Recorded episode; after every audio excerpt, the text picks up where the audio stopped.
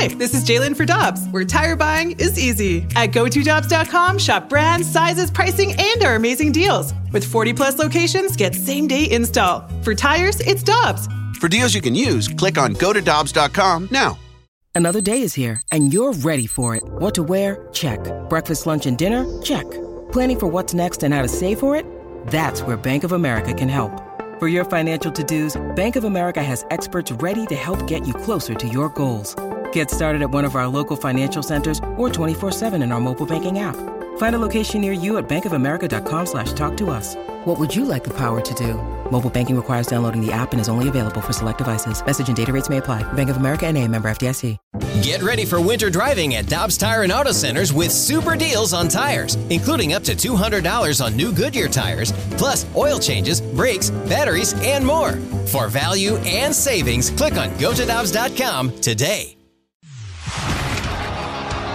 It's time for the Rutherford Report on 101 ESPN. Anything you folks want to know about the fascinating world of pro hockey? Here we go. With Alex Ferrario and Tanner Hendrickson, I'm Brandon Kiley. Before we talk to our guy Jeremy Rutherford, a little bit of news passed along from you, or to you, from the Cardinals, rather. They have announced that they are recalling Kodi Whitley from the alternate site. Johan Oviedo has been optioned down to the alternate site. You're probably like Alex, who freaked out in the break that this was happening. I didn't freak out. I just got really agitated. Cup, threw his cup, threw he his papers. threw his chair out the window onto Yeah. Olive Boulevard right next to us. Uh, Johan Oviedo wasn't going to be available the next three days. And so now you've got Kodi Whitley that's going to be able to come up. Oviedo will be back very soon. So this is just Is a that a logistics thing. What? Is that a threat? No, Oviedo's going to be back. Whitley's going to be available. You needed somebody for you tonight. So Well, Kodi, get ready because you got 40 pitches you're going to have to throw today. Hopefully not. But that's where the Cardinals are. They've got Kodi Whitley up, Johan Oviedo going down. That's where they are today. The Blues today are back on the ice this morning, and our guy, Jeremy Rutherford, has the inside scoop. He is the insider for 101 ESPN and The Athletic. He joins us via the Brown and Crouppen Celebrity Line. JR, how you doing, my friend? I was doing well, but uh, you told me I didn't get into that program at Kentucky. I'm kind of bummed out here. Oh, so you were one of the 500,000 who uh, got the acceptance letter? Had the celebration dinner last night and everything. This is uh, comes as a shock. So Wow. I, I didn't see the story about the snafu. That's all right, JR. I, I still don't believe I got an acceptance letter to college, so my entire college career might be a fraud. It- it- it's up in the air right now still. All right, JR. So let's talk about the Blues. They decided to stand pat at the deadline yesterday. I know you have a great article up on The Athletic right now breaking down the 10, d- 10 reasons why Doug Armstrong made that decision. If you were to break it down in terms of like the number one reason why they didn't make a move, what do you think it would be? Yeah, there's. I mean, it, it's tough. There's got to be a one A, one B. I think it's um, the the three game winning streak, and people are going to say, "Come on, three games." But I think within that three game winning streak, there are several tw- trends that have been building. Uh, most notably, the scoring's up. Look, this is a team that scored the what eight goals in the seven game losing streak, and you know you're not going to put a nine spot up, but uh, you know it seems like some guys are putting things together offensively. And then the goaltending's been better ever since Jordan Binnington came out and said, uh, "Yeah, we're coming." It looks like he's played with with more confidence. And then I think the other thing that Doug Armstrong touched on yesterday, guys, is he said, "Remember the last conference call we had with the reporters and everybody was asking about, you know, uh, when you get guys healthy, you'll probably have a little transition period, and then everybody will be kind of playing uh, their way into game shape, and, and the team could come together. And he said maybe that's what's happening right here. So I think for a number of reasons, uh, Doug Armstrong decided to stand pat. And let's face it, he couldn't do too much with only about two million in cap space. So it all came together where the Blues didn't make any headlines yesterday. JR, the part that, that got me after looking at all of the moves is sitting there going, I don't think any of those moves that Doug could have made that players moved yesterday would have made this team any better than what they are now. I mean, sure, David Savard would have been a great player to acquire, and Nick Foligno would have been an awesome player to acquire, but I just don't think it was worth giving up a first round pick, which the Blues have not had a lot of those lately, and you need to replenish your farm system. It's not worth giving up those guys for a couple of months and then losing them. Yep, definitely. A couple players that would have helped. Uh, Savard being one of them. You know, you got a Colton Parayko who we just talked to on the Zoom call. He said he's feeling better and starting to get more engaged. So you're not going to replace a Colton Parayko. And then uh, you look at some of these other guys that were added. Yeah, there were some draft picks that were exchanged, and, and you're right. The Blues just don't have a lot of assets. Probably don't want to deal them. Uh, Taylor Hall didn't go for much. I know that uh, the Blues probably had some interest, but that didn't seem to be going anywhere. He wanted to go to Boston. He wasn't going anywhere except for Boston. So when you get down to it, you know you don't know how you feel about this team. Again, it's only three games, so I think Doug Armstrong said, "Hey, let's go with what we got. Keep them together. We're not going to spend the assets." to make them any better uh, because we don't want to lose those. Plus, we just don't have the cap space. So I think his hands were a little bit tied with the situation. Uh, but I think with where the team stands in the standings and the chance to make the playoffs, I think it fits the situation. So, JR, one of the things that we talked about a little bit earlier today is now that you have decided this is going to be your roster moving forward, now it's about trying to get the most out of them. And the guy that is at the top of that list is Mike Hoffman. How do you think the Blues get the most out of him? We talked about the power play usage. Is is that at the top of the list, or is there something else that you think stands out? I think it's going to be like we've seen. I really do. At practice today, you know, Hoffman, same spot, third line, second power play unit. You know, I, I think obviously we saw what he can do the other night with the two goals, but like even after the game, you heard Craig Berube uh, he said that you know when Mike competes and he plays hard, he can be a good player, and, and we're going to need his scoring touch. I think it'll be pretty interesting to see how he plays the next couple weeks. Uh, and then Robert Thomas will come back from his uh, shoulder injury, and and we'll see uh, we'll see what the lineup looks like and who Craig Berube uses. I mean, are we going to see a situation where you know Mike Hoffman's a healthy scratch again? Uh, you know, the trade deadline passes. There's you know he's not going anywhere. So uh, will they play him? It's going to be up to Mike. He's got to score like he did the other night, and they got to have uh, faith and belief in him that that he's going to play the system. Jerry, you got what is it, 16, 17 games the rest of the season for the Blues, and of course the postseason. We all know the expansion draft is coming up in this offseason, and I think that's part of the reason why Doug really didn't make a move either, to, to, so they don't put themselves in more of a predicament that they're in now. How much more clarification do you think Doug is going to need between now and the end of the season to decide what's going to happen with that expansion draft?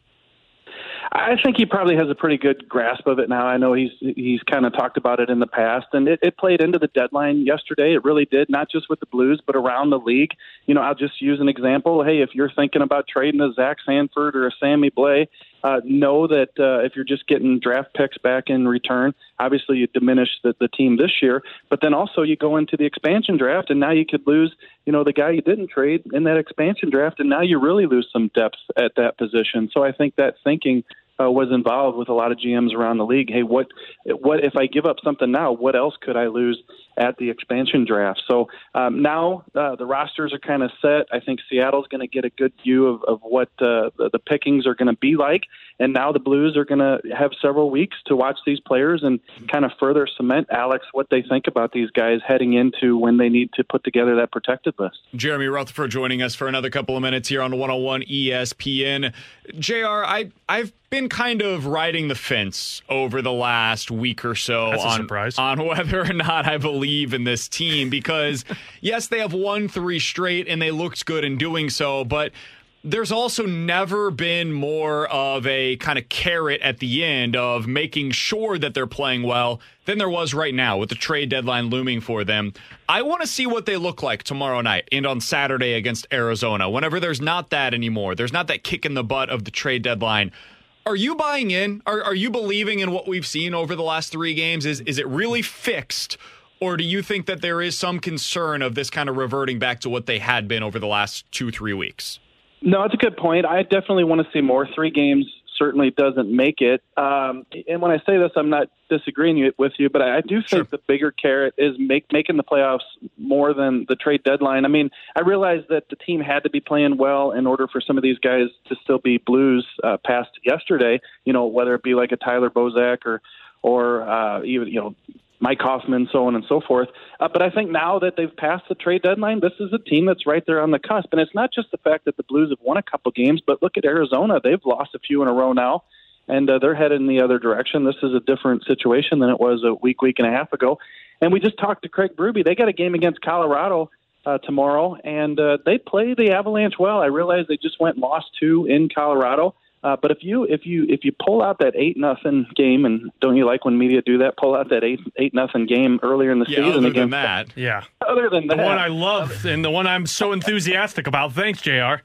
Yeah, other other than that one, they they played them pretty tough. I mean, a couple power play goals for the Avs uh, in that first game in Denver last week, and then uh, then the turnover there at the end of the game. Otherwise, otherwise it goes to overtime. So Craig Berube likes the matchup. He said that uh, the Blues get keyed up for these guys.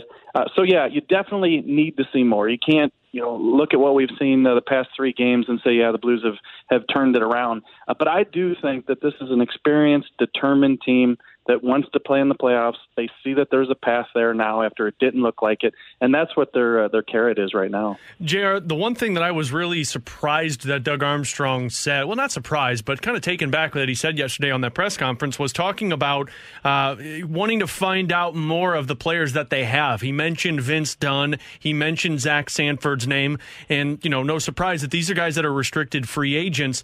Where do you think that he and the Blues are on these guys? Because, you know, Sammy Blais's been in and out of the lineup. Sanford and Dunn have been mainstays this season, but they've been kind of up in the air 50 50 years for these guys.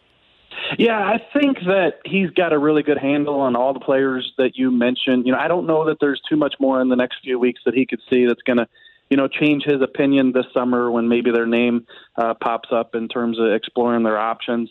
You know, could Sanford really play consistent and, and play some good hockey and score a few goals and put himself in a good spot in terms of how the organization thinks about him? Yeah, I'm sure he could. But uh, to me, it seems like they're going to explore their options with Vince Dunn, and, and maybe there's a hockey trade out there where where they can make it work.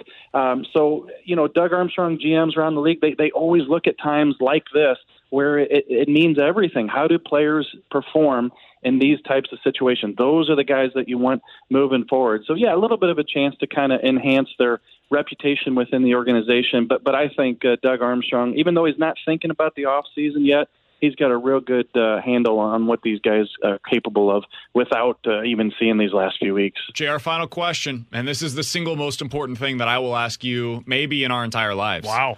All right. Wow. What's worse, the wave or the Ric Flair woo? Oh my god. It's it's the woo. I heard you guys talking about no, that later. JR? earlier. No, it's got to go. Yeah. It's got to go. It's got to go. And uh, you know that started popping up a couple years ago in the NHL. How and why I have no idea. But man, I It's learned my awful. lesson. It's so I bad. I don't understand hope why both of you hate Ric Flair. I just don't get it. I hope we're not on the air because I know that when I tweeted that I didn't like it, I got a Oh, lot yeah. of backlash. So good thing we're just Well- talking here on a call here. Yeah, welcome to the company that BK's every day is in because he just make, finds more and more ways to hate. He hates Imo's Pizza. He Whoa, hates whoa, the whoa, woo. whoa, I don't get it. We don't have to bring these things up. Just the woo. Just the woo. That's the only thing that we have to oh, mention. Oh, mention so I on can the go air, buy some. Provel pe- from Provel cheese and Imos for you, and you you'll can eat it right and now. you can eat it. JR, we appreciate the time, man. Thanks for hopping on with us today. Yep, anytime, anytime. See you, Thanks. JR. You're the best. That's JR joining us here on 101 ESPN. It's 115. Your time check brought to you by Clarkson Jewelers, an officially licensed Rolex jeweler. Once again, I'm really glad we're not on the air. 65780 Yeah, oh is the Air Comfort Service Confidence. text line. Bet it or forget it coming up next.